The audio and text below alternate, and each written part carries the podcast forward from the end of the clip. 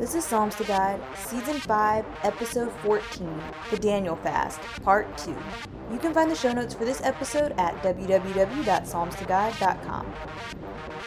But Daniel resolved that he would not defile himself with the king's food or the wine he drank, so he asked the chief officer to be excused from defiling himself.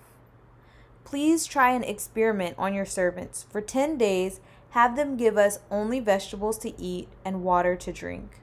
Daniel chapter 1, verses 8 and 12. CJB.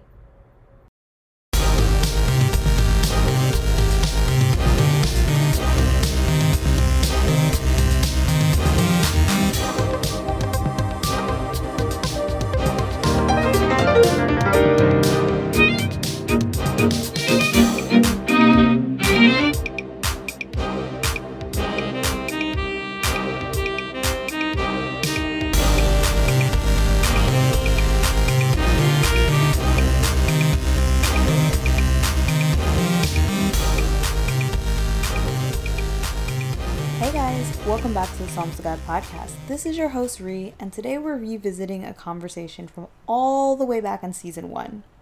So, in season one, I did an episode called The Daniel Fast, and I talked about my first experience attempting the Daniel Fast. And it's still up on all platforms. I will link it in the description box if you want to go back if you weren't here for season one, but in that episode, I primarily focused on how I didn't really find it that challenging. And the primary cause for that is because I'm already vegetarian and I have plant based tendencies. I don't consume a lot of dairy outside of cheese. Um, and I just felt like the restrictions didn't really change my diet that drastically much. I have done the Daniel fast a couple of times since then, but more recently I did it and it was very different than the first time and the second time. And I really wanted to go back and revisit that conversation and talk about a couple of new things I noticed and how where you are in your life or in your spiritual life, more certainly, um, how that affects the fasting process. So, one of the things that I noticed off the bat is that during my initial fasting attempt, I did not seem very concerned with the fact that everyone had different ideas of what was and wasn't part of the Daniel fast. I touched on this a little bit in the previous episode, so I won't go deep into that, but because people are picking and choosing from two different passages in Daniel, which are actually two totally different fasts, you get kind of this conglomeration of rules and they're not necessarily biblical, but they're not not biblical. Um, people say things like you can't have sugar, which, you know, I guess that's rich food. Maybe, maybe not. It doesn't necessarily say that. There are people who say that, you know, you can't have processed food, which, eh, I mean, I don't know if they had processed food during Daniel's day, but stuff like that where it's like, the Bible doesn't actually say that but if you want to go with that, um, I think in my first attempt, I just went with it because I already knew that the shift wasn't going to be that drastic for me. So I was just like, yeah, okay, whatever.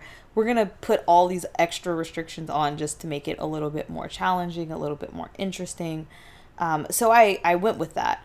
But this last time that I did it, it kind of irritated me because I would think of something and I would look it up and y'all I saw somebody talking about you can't have salt and I was like, "Whoa now. Y'all done lost it. That's a whole different level right there." That's a whole like if I can't put salt on my food, I'm just not going to eat. We might as well go into full fast mode because there is no purpose in eating flavorless food. Like that's that's getting a little crazy. It did not say Daniel said don't put no seasoning on my vegetables. So you know, I felt a lot more strongly about that aspect. And I realized that that was because I actually did feel a lot more constricted about what I was eating. So, one of the major changes that I did in this past fast is that I gave up things that imitated things as well. So, the first time I did it, I still consumed almond milk and I still consumed like coconut milk yogurt as long as it didn't have sugar added to it. And that is a huge that or that I should say that was a huge game changer because it took away a lot of those things that even though you know overnight oats without sugar is not that great or without some sort of sweetener but it was a little bit more difficult because now I can't have overnight oats for breakfast. I can't have eggs for breakfast. I can't have pancakes for breakfast. I can't have waffles. You know, all of a sudden it's like, wait, what am I actually eating for breakfast? All I'm eating is like a piece of fruit. And so that made it a little bit more difficult, definitely a little bit more challenging. Um, but also, this time when I went in, I went in more so with a purpose. I feel like the other times that I fasted, I still was doing it sort of as a I don't want to say going through the motions type of a thing, but it was like the first time I did it, I had never fasted. And you're reading the Bible and it says that believers should be fasting. So I was like, I'm going to try fasting. And then the other times, it's like, oh, a friend of mine is fasting. I'm going to fast with you. Or I'm just fasting because we're Christians. We should fast often. I'm trying to keep up with my discipline or whatever. But I didn't really have something that I was fasting for this time I actually felt compelled to fast for a reason. And so since I've been in North Carolina, you know, I've I've been telling you guys about how hard it's been to transition to get things, you know, kind of organized. I'm still in the process of moving to like a final place or a more permanent place. Um, so I'm in an apartment and everything in my apartment is broken, guys. The washing machine is broke. The refrigerator is broke, the dryer is broke, the freezer is broke, the tub is broken. Um, there are blinds that are missing like slats in it, so like lights shine through at night. Everything is broken. And I'm not a huge fan of where I am right now. And it's been very, very hard because I really, really liked my place in Texas. So that shift has been a bit of a struggle on me, I guess, mentally, um, which also goes into physical and spiritual things because they're all kind of interconnected. And one of the things that I started to notice is that I was eating very poorly because I hated going in my kitchen. Uh, the kitchen here is in a corner, and it's in a way I understand why they designed the apartment this way, but it just I don't like it because of how I am. Um, so there are no windows in the kitchen. There is no window light getting to the kitchen. So even at noon on a sunny day, the kitchen is dark. Just super, super dark. And even when I go in, I have to cut on the top light. I have to cut on the lights over the bar. I have to cut the light on over the over the stove just to be able to see. And it's still dark in there.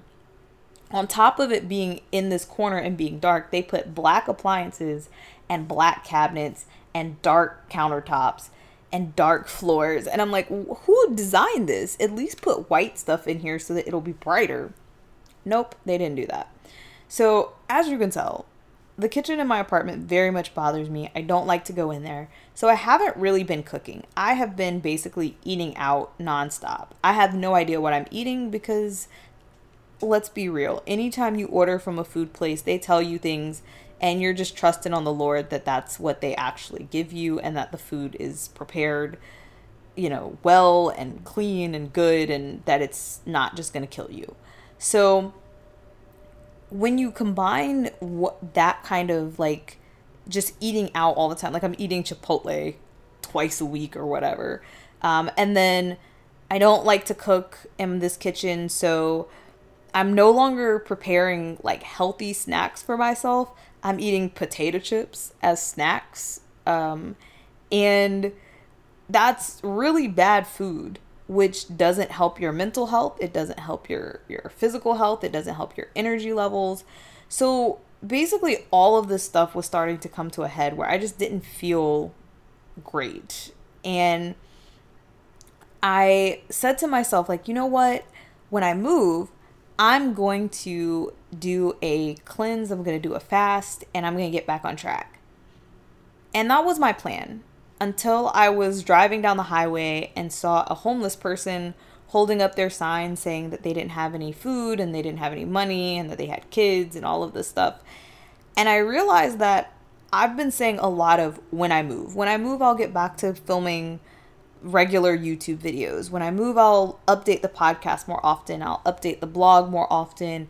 I will journal more often. I'm I'm going to eat right. Like everything is going to happen when I move.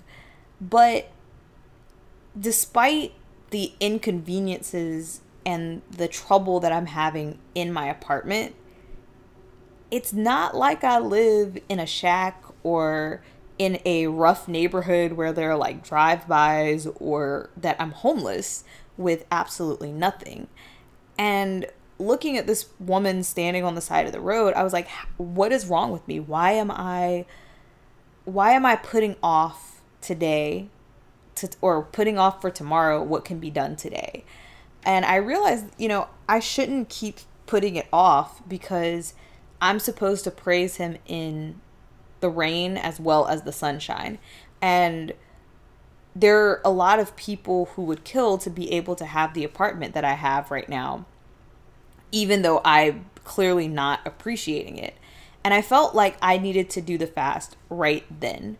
So I started planning and I threw together a rough list and I did an abbreviated Daniel fast. Now, the reason I did an abbreviated Daniel fast is because, um, like I said, cooking in this kitchen is very difficult, and I went the step further to restrict like things that are similar. So, you know, I'm not gonna make veggie burgers because that's too close to an actual burger. I, you know, I'm not going to um, do things that are basically if I can't make it in my house, I'm going to try to stay away from it. I did have brown rice, but you know, I didn't want to have like almond milk. I didn't want to have coconut milk yogurt um, and things like that because I wanted to try to keep it very like whole food based. And I knew I wouldn't be able to keep up with that, but for so long because cooking in that kitchen is just a disaster. But I surprised myself. By probably the third day, I felt like I had more energy. Um, I was feeling a lot better about myself. I was proving to myself that I could, in fact, cook in that kitchen, even though I didn't want to if I made myself. And surprisingly, I managed to meal prep like I used to today. Um, even though I am technically done with the fast, I was able to keep some of that going. And, you know, I think for the next week or, or maybe even until I get my place, I will probably try to stay somewhere within the Daniel fast realm. Um, maybe not quite a tight Daniel fast where you know, I'm abstaining from all things sugar or, you know, I'm only drinking water and, you know, I'm not having uh, dairy substitutes or anything like that. But definitely trying to stay away from like processed foods, um, trying not to eat out, more so eating in my own kitchen and, um, you know, focusing on drinking more water because I'm really bad at drinking water. Just like little things that I think definitely helped me physically and mentally that came from the Daniel fast. But as I was doing it, I knew I wanted to come do a podcast when I finished because this time I really did feel different before and after. There definitely was more of a spiritual component in it.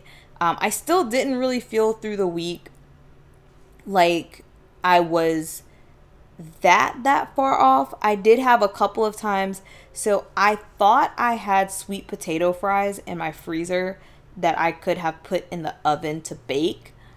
Um, and I was counting on that for a snack and then realized that I did not have those sweet potato fries in my freezer.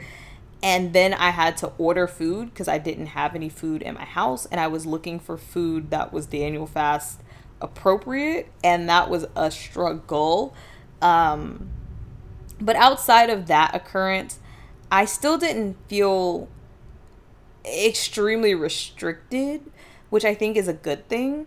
Um, but I did feel God moving. I definitely felt more of like me before the fast and me after the fast were different people. Were was somebody who had had an experience with God or who had put down my burden and let God have it and and turned away from you know the more selfish parts of myself or the more I guess perfectionist parts of myself as well.